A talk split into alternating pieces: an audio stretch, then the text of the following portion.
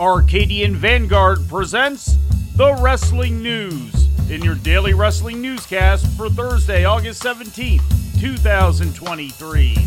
Good morning. I'm Mike Sempervive. We begin today with last night's Fight for the Fallen episode of AEW Dynamite broadcast live on TBS from the Bridgestone Arena in Nashville, Tennessee. In the final segment, the Young Bucks defeated the Gunn Brothers, but were then the target of a run in by Juice Robinson and Jay White until AEW World Tag Team Champions FTR made the save, ending the show with a face off between the Bucks and FTR, who are scheduled to be opponents at All In. Trilogy coming up at All In London. We can only assume that FTR, they want the Young Bucks at 100% at Wembley Stadium. They want no asterisk. They want to see who is the greatest tag team of all time. And we will find out on Sunday, August 27th, all in London. AW World Tag Team Championship, FTR versus the Young Bucks, Part 3. Robinson and White also took part, along with Konosuke Takeshita, in a beatdown of Kenny Omega that occurred during Omega's sit down interview with Jim Ross. Afterwards, Hangman Adam Page made a challenge for a trios match at All In, pitting himself Omega, and Kota Ibushi against White Robinson and Takeshita. Takeshita also took part in a sneak attack of Chris Jericho during a promo segment in which Jericho refused to join Don Callis' stable. Takeshita was joined in the attack by Will Ospreay until Sammy Guevara made the save for Jericho. In yet another in ring promo attack, AEW World Champion MJF and Adam Cole were jumped by their all in opponents, Ring of Honor World Tag Team Champions Aussie Open, but Cole and MJF were successful in running them off. The opening match saw international champion Orange Cassidy retain his title against Wheeler Yuta. A brawl erupted after the match, pitting Cassidy, Best Friends, Lucha Brothers, and a returning Eddie Kingston against the Blackpool Combat Club. Following the brawl, Kingston challenged the BCC to a Stadium Stampede match at All In.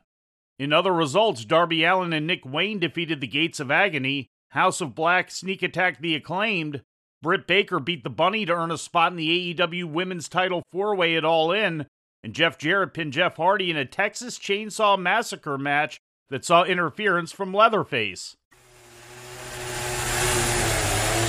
What's Leatherface? No, Leatherface! What the? Jeff Jarrett said he's going to have Leatherface in his corner. Jeff, get out of there!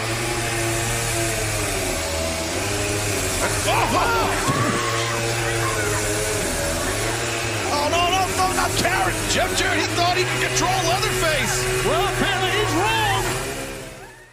In more AEW news, a fifth unnamed wrestler has allegedly been blocked from appearing at collision tapings by CM Punk, according to a new report from SE Scoops. It's previously been noted that Hangman Adam Page, Nick Nemeth, Christopher Daniels, and Matt Hardy have been sent home from collision as well. The identity of the fifth wrestler remains unknown, although a previous conflict between Punk and Jack Perry had been reported as taking place during AEW's Canadian collision tapings last month. The report noted that some in the AEW locker room are frustrated over Punk's alleged actions and how those actions are being permitted by Tony Khan, although they have shied away from public criticism.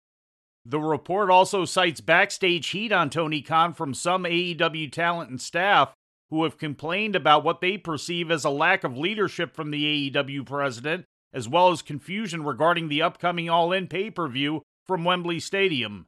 Said one unnamed talent to SE Scoops, quote, A lot are upset about Wembley. Maybe if it were just Wembley, it would be different. But with everything that's happened over the last year, it's becoming the one major issue. People want to know if they're going to London, what the card is going to be.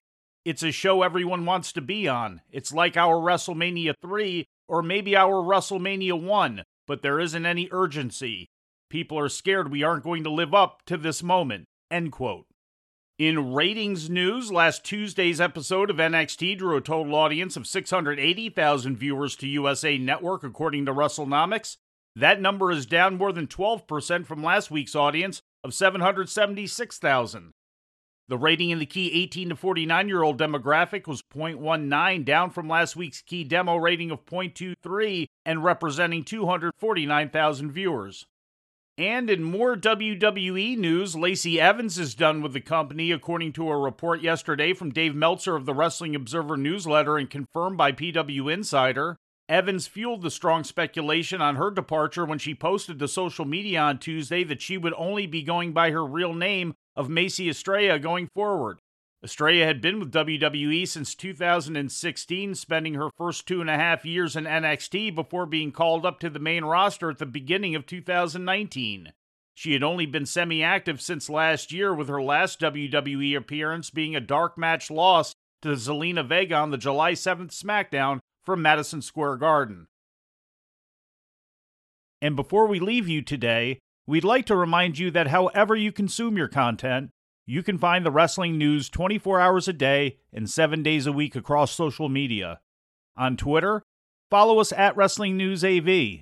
Our Facebook page is also Wrestling News AV. The wrestling news can also be found on the Arcadian Vanguard YouTube page. And for those who utilize Amazon Echo devices, just tell Alexa to play the Wrestling News podcast. And remember to make sure you add podcast at the end. Once again, for daily updates, breaking news, and more, follow the wrestling news across social media. And that's the news for today. If anything happens, we will be here to tell you about it. No clickbait, no paywall, just the wrestling news. The Wrestling News is a division of Arcadian Vanguard, and the Wrestling Newscast is a production of the Arcadian Vanguard Podcast Network.